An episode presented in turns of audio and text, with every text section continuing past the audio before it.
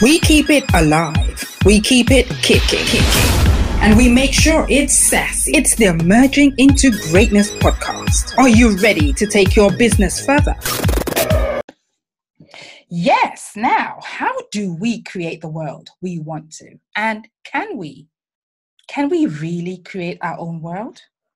Can we trust ourselves to do just that? Especially in a chaotic world that we live in today.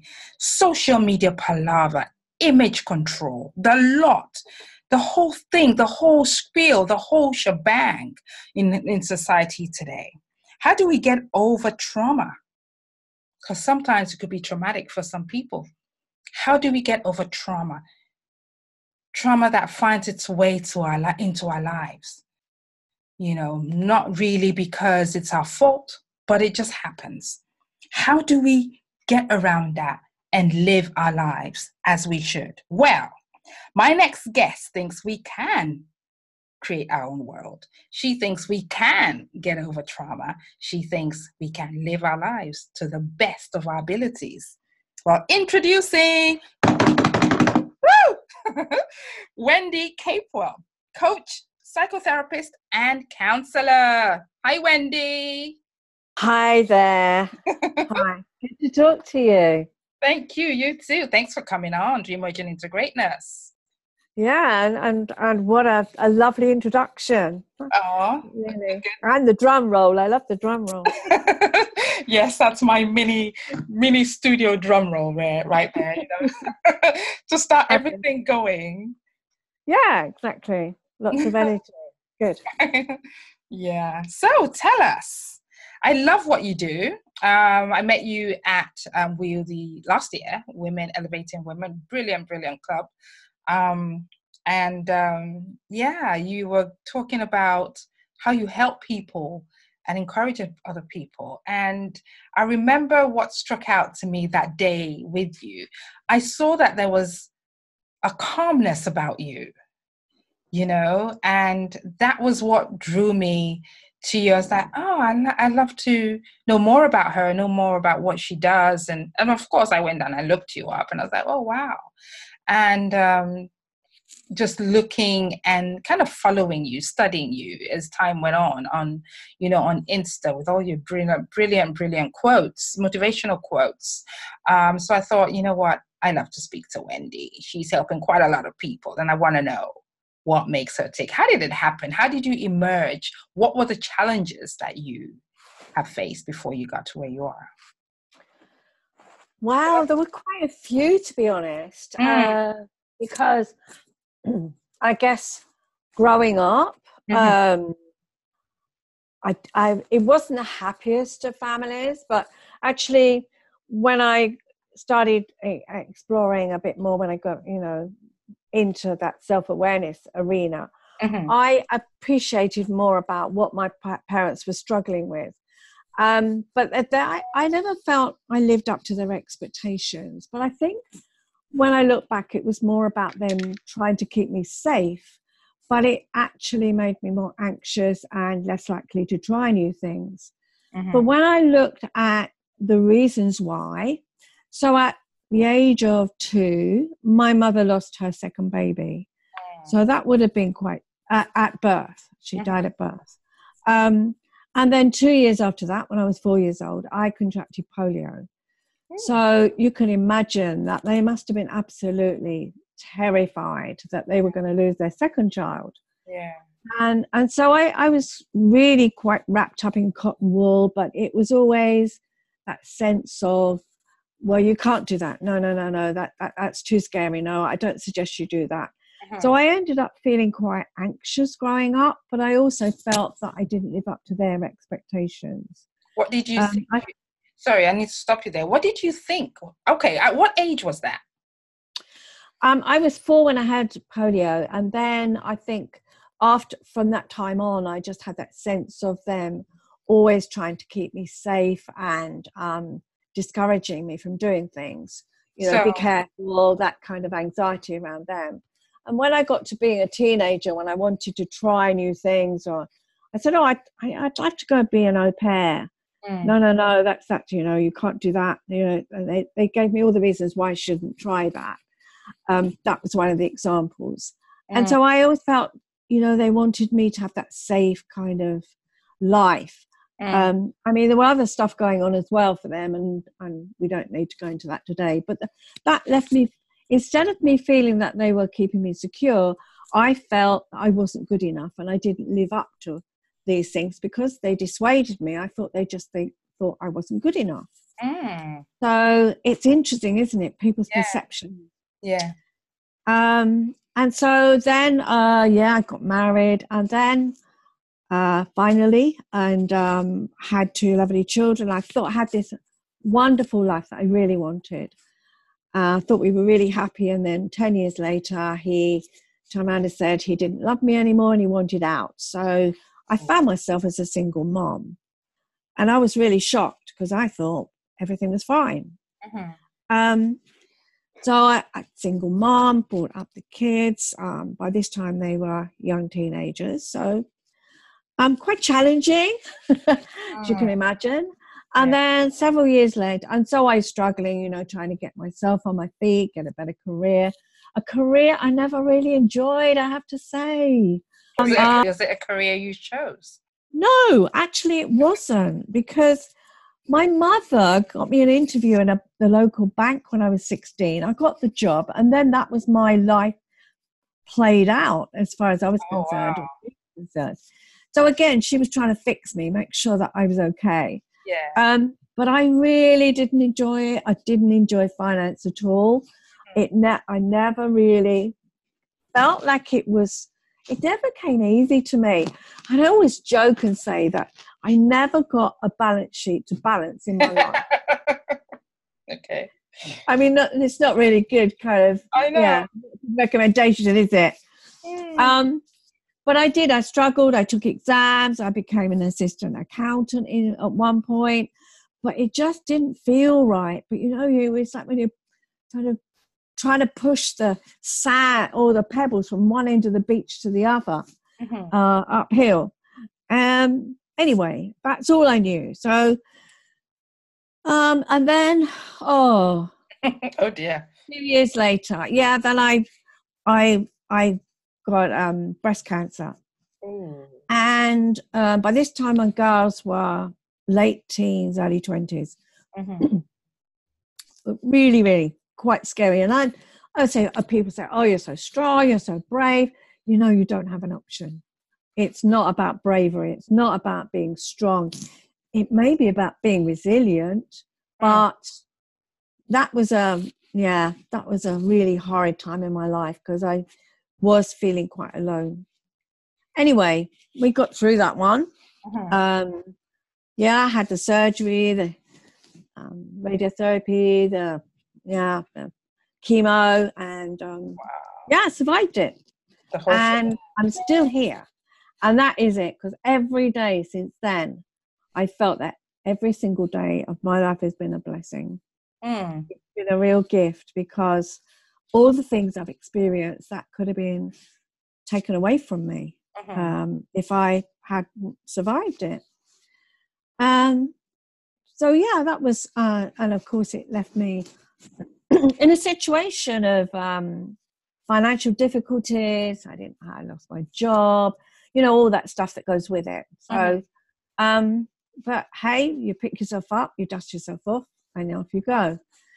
And then I met somebody, and I knew it was wrong at the time, but there was something inside me that says, you know what? Nobody else is going to want you. You've only got one breast. You're not much of a catch. I really felt that way. It was you look back on it and think, how crazy is that? But that's just how I felt. Yeah. Yeah, and it's not a good place to be, I can tell you. Yeah. Anyway, it wasn't good. It was emotionally abusive, and relationally draining, or the way you were feeling about you. Well, I think the way I felt about myself, because I had no self-esteem, or, you know, I didn't have much confidence. I'd had one marriage had gone wrong, and I'd been rejected.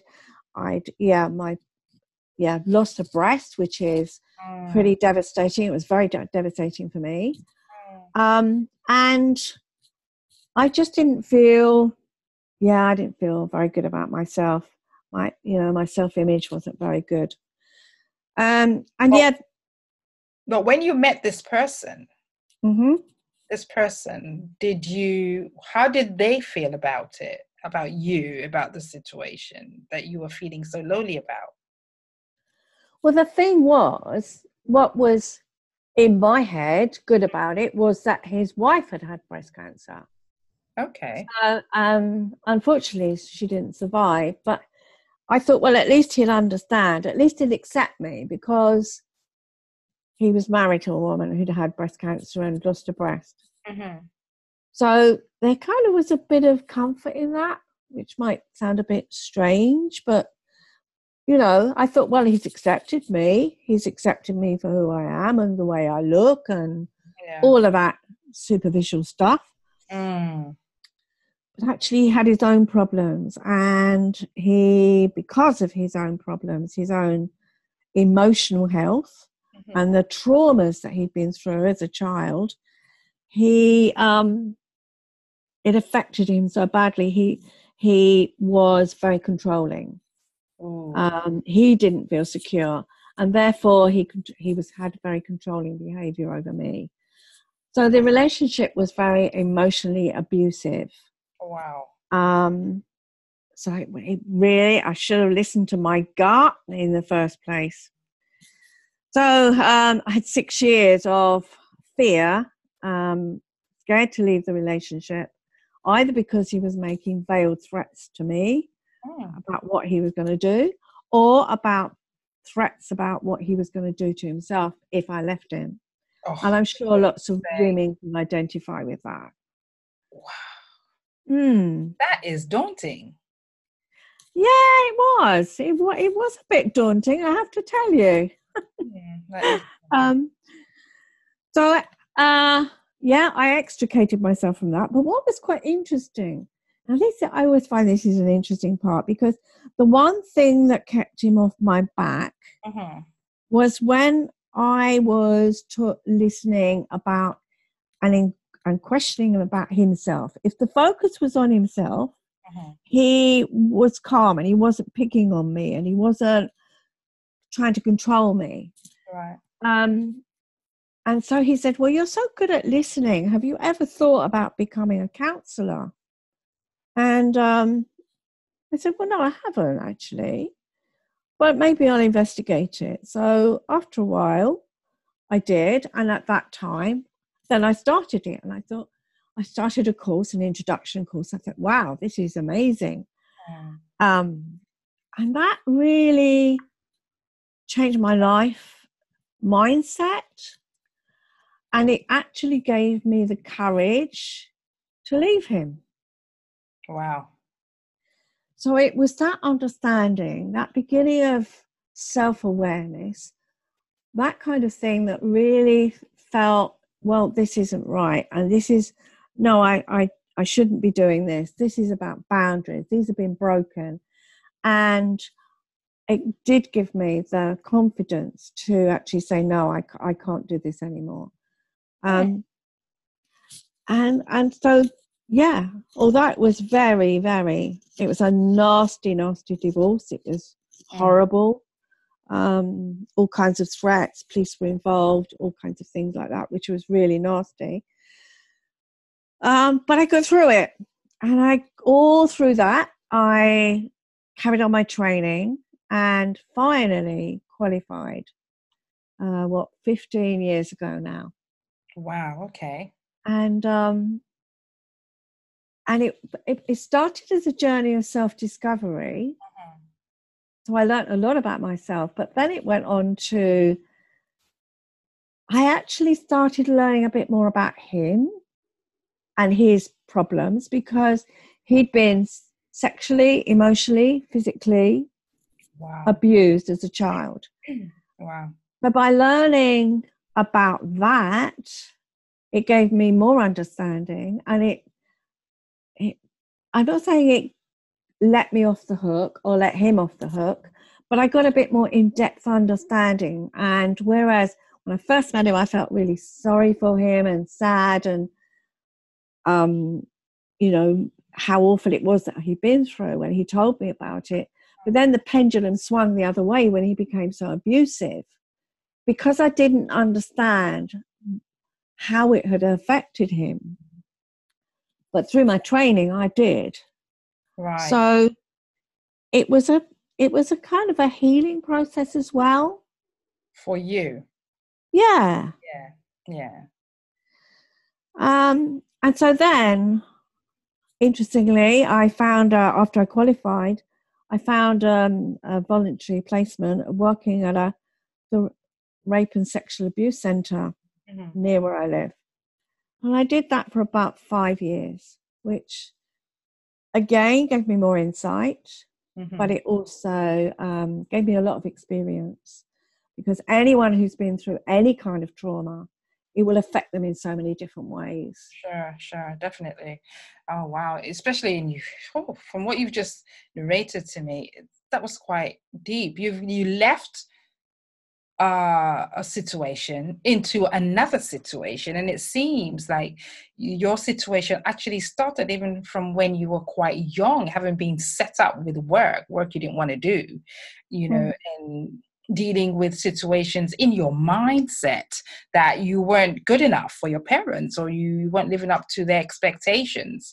And then you marry, and I think, correct me if I'm wrong, I think you are the best person that can do that.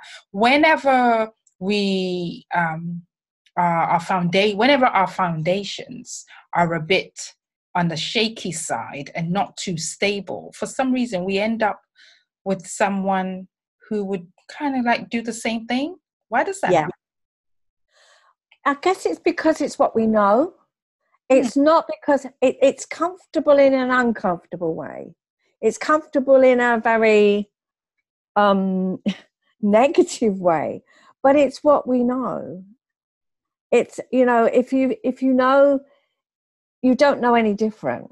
So if somebody has been in a, you know, if all they understood when you were growing up that their parents were shouting and screaming at each other all the time, and then, you know, there was no other way of talking to each other, they would assume that every relationship was like that. If all we know is a particular way of being, and it can be down to our own customs of where we come from, where we live, if that's all you know, then why would you think that there was any other way? Yeah. The environment you're used to is what you're used to, period. Yeah, exactly.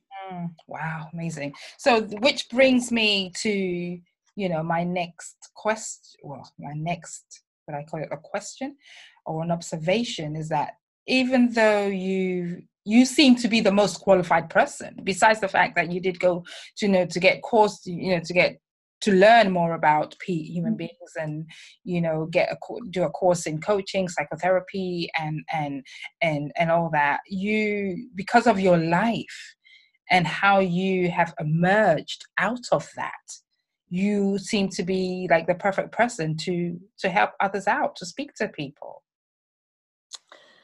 Yeah, and I think part of the training, when you're trained initially as a counsellor, they always say you shouldn't share personal stuff with people.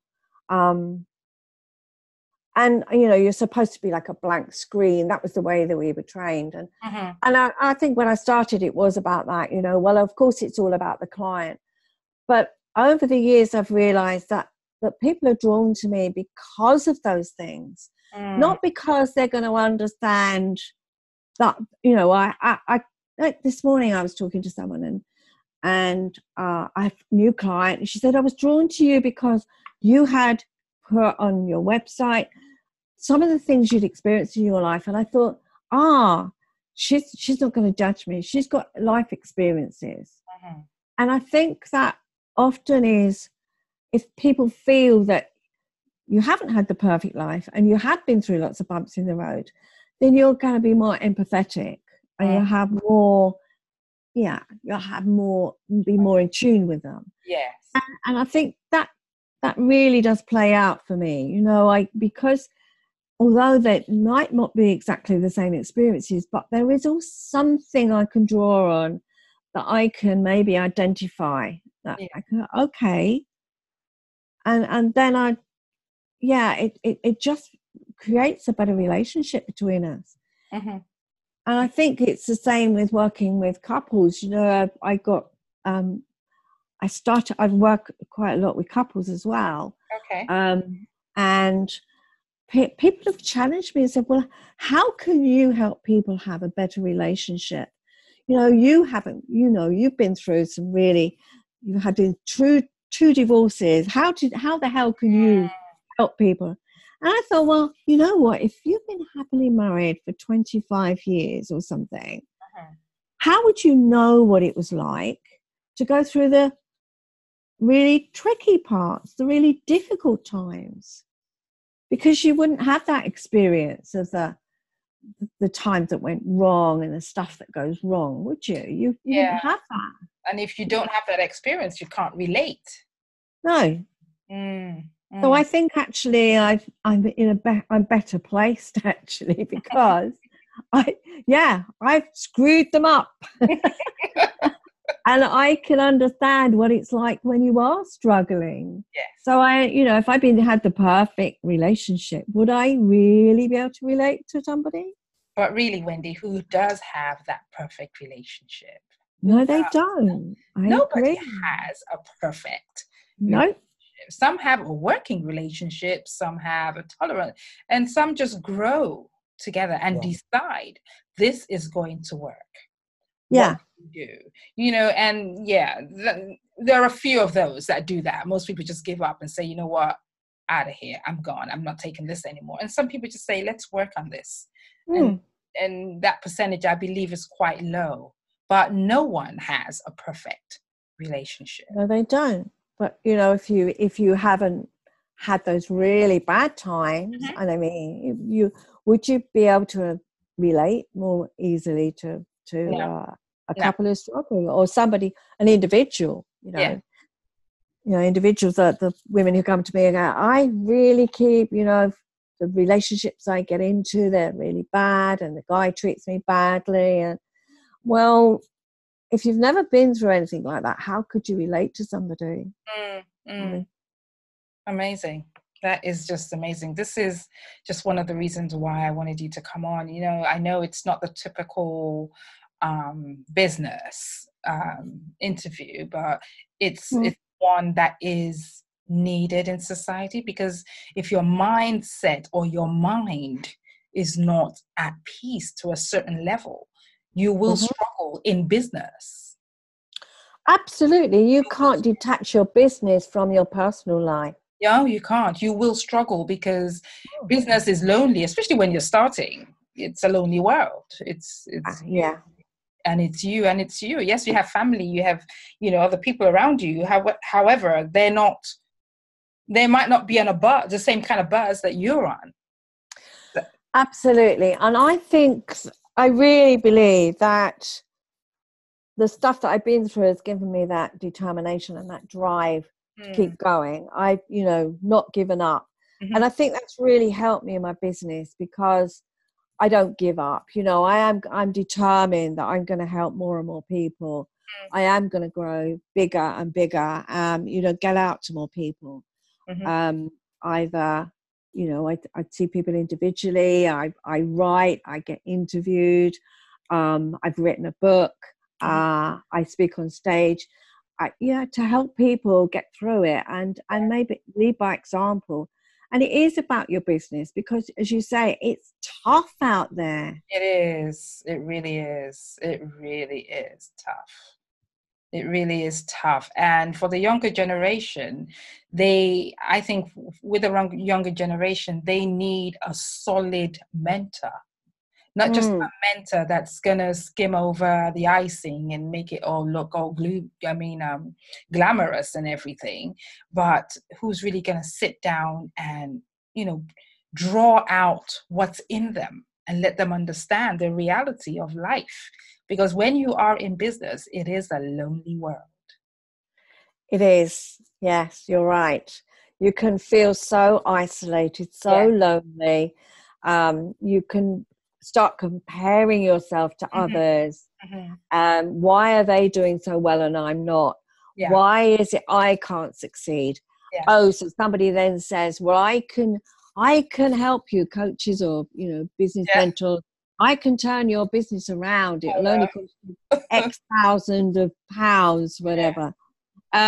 All of those false promises that we are drawn to because we feel they've got the magic and that's what we want.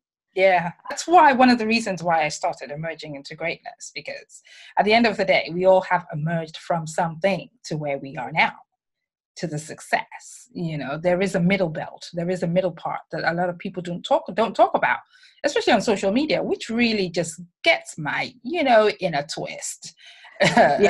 Listen, lady or gentleman, it does not work that way. You need to tell the truth.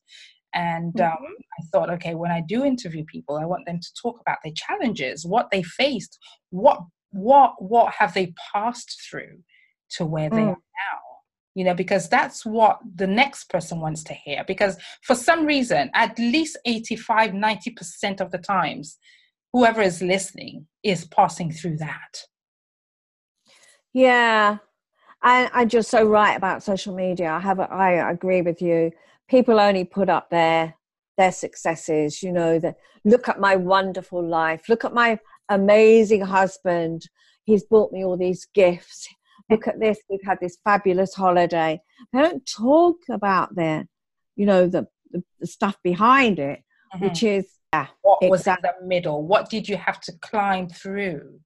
You know, what are the challenges? For me, you know, in my businesses, like I've got, they're both new anyway, if I have to be real. They are both new, and we know with businesses, it does take time. And it got to a point where I had to understand that, lady, it's not a microwave thing. You're going to have to wait. You're going to learn. This is not the microwave thing in your kitchen where you put it in 2 seconds, it's done. No, absolutely not. Overnight success. It's not X Factor. No way. No, it's not X Factor. Even with X Factor, you still have to come back and compete, you know. So just because you've got through the first hurdle doesn't mean, hey, it's okay. You still have to come back and, you know, go through the whole shebang to keep yourself afloat. So and you've got to go through the mistakes. You've got to go all through the go down those wrong tracks that take you off course. Yes. You've got to lose the money somewhere where you've given it to somebody because they promised you the earth and you went into that trap. And then you realize that actually, no, that wasn't a good thing to do. No. All of that stuff, you go around and round and round. Yeah. So facing the reality of it. And I think I work harder now in some ways than I ever did when I was employed.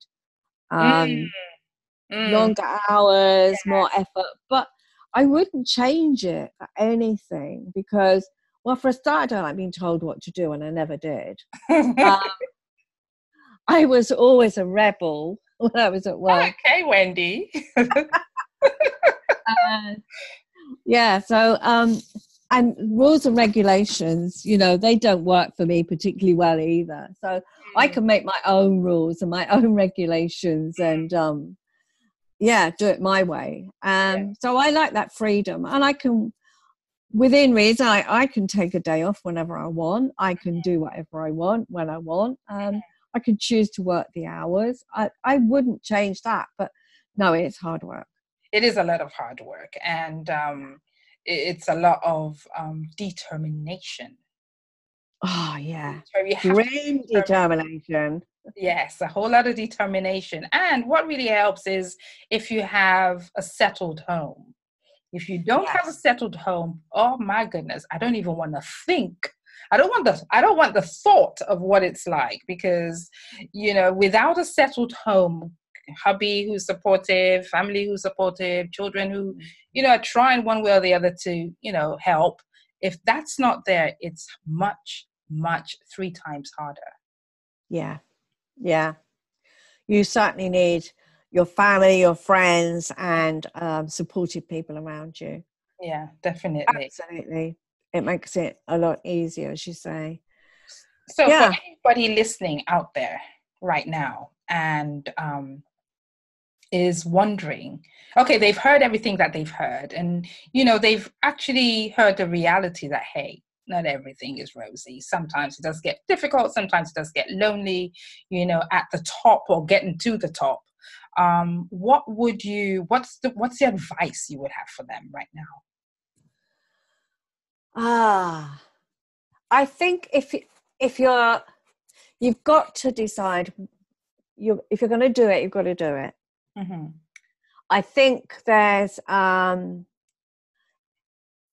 if you really want to make a success, you've got to decide that you're going to put your whole thought and beliefs and feelings and energy into it. Mm-hmm. I think one of the good programs to watch is Dragon's Den. I think some really good stuff comes out of that because they really question some of those entrepreneurs about whether they've got a good idea, whether it's viable, how passionate they are about it, and so on. So that would be one of the tips I would suggest that people do, because I think some really good stuff comes out of that. But I think you've got to decide whether you're going to be a hobbyist, which means you're playing in the shallow end, or whether you really you're determined to make a real success of what you're doing. Mm. And I think that's, if you're a hobbyist, then you're just playing at it. You're just dipping in and out and, yeah, okay, it's back to that monkey brain that says, I can't do this. This is too scary. Now, if you're going to keep listening to that monkey brain, then you're going to stay a hobbyist. Whereas if you're going to say, actually, I hear you, but I'm still going to do it anyway, however scary it is, that's when you really start making traction, in my mind. In your mind, yeah. It is scary, if I have to admit. It is scary. Yeah. But you're not going to die. You're not going to die. No. If it means, you know, like that first article I wrote where I thought, oh, gosh, I'm putting myself out there. Mm. Or that first video I made. Or that book I wrote, or the interview I gave, or whatever it was that I did, or the first talk I gave. It's scary, but you know what? I didn't die. Exactly. And I think that's it. You know, we get so hung up about people criticizing us or judging us. Mm. What the hell, you know? If you're doing it and they're not, well, you're miles ahead of them. Yes, exactly. You are miles ahead. And I think for another important advice is you do what you can do at your pace. Yeah.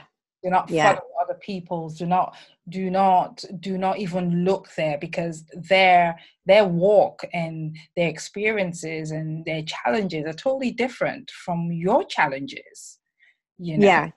I'd agree with that as well, because you can, if you're trying to, again, you're trying to keep up with somebody else, then you can burn yourself out. So again, it's about self-care as well. It is about self-care. Definitely. And that's where you come in, helping people to, you know, mm-hmm.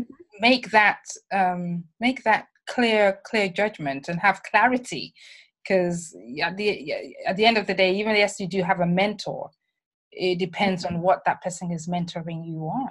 I think with especially if you don't have that kind of support at home, I think someone like you would be quite handy for every business person to have, especially if they don't have that support at home. Well, if somebody says, what do you think I should do? I just turn it around and say, well, you know what? You're your own expert. Yeah. You know, deep down inside, I can help you uncover it. Mm.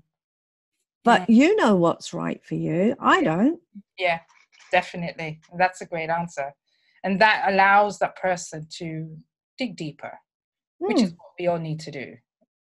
A lot of us don't want to do that, but it really is what is required to move. Mm.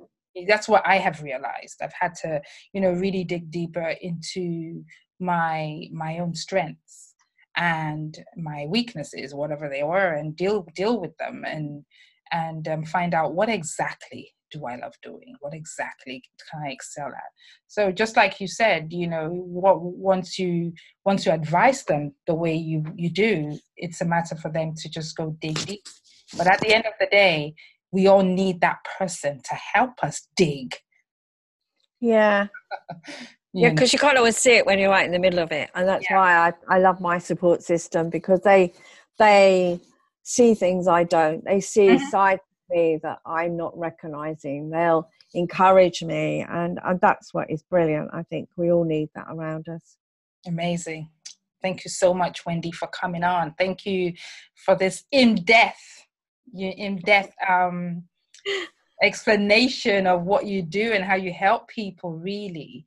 I think we've really spoken very candidly, about almost everything, about our emotions and, how things play in society, and they play sometimes it's not about what we have seen, what we see. It's really what we don't see, know. Which is one of the hardest parts of it all. So I'm just going to ask, so if people wanted to get in touch with you and book a session with you, how do they go about it, and what does it entail? Okay, so I have free discovery calls, and you can book that on my website. It's www.wendycapewell.com. That's capewell.co.uk. So if you think about Capewell, which I don't do very well, it's a Capewell. Okay, Wendy, only you can say that. I'll leave that to you. But yeah, there's a facility to book a 30-minute discovery call with me, and you can find all sorts of other things on my website. So just look up Wendy Capewell. You'll find me on. Just Google me. You'll find me. And you're on Instagram also. Yeah, I'm on Instagram too. Brilliant. And LinkedIn. So. And LinkedIn, yeah, brilliant. Well, thank you so much, Wendy, for coming on and giving us the spiel, the ins and outs of our mentality, really, and what you've gone through. And yes, going back to my first question, how do we get over trauma? I think getting in touch with her would start and listening to this program again. Trauma is difficult to each and every one of us. But as human beings, when you have somebody who listens to you and you can talk it over, it helps a great deal. It does help. Yeah. Brings you out of the mess one way or the other. So on this note, Wendy, I'm just going to say thank you for coming on once again. And our listeners out there, I hope you have received something from this. And if I were you, I'd get in touch with Wendy right now. Just book that call. I have spoken to this lady. We are connected on social media. I see what she does. And from what we have heard today, I would believe she's the best person to really speak to when it comes to if things are all muddled up for you, and if you're struggling because of one thing or the other that's hindering you from moving forward with your business. Pick up that phone, go on that social media, DM her, as they say, direct message, and do the connection. It's been Sassy Shade here. I hope we haven't been too sassy with you on the Emerging Into Greatness. Once again, Wendy, thank you so much. And thank you very much too for the opportunity of talking to you. It's been really lovely. We keep it alive. We keep it kicking. And we make sure it's sassy. It's the Emerging Into Greatness podcast. Are you ready to take your business further?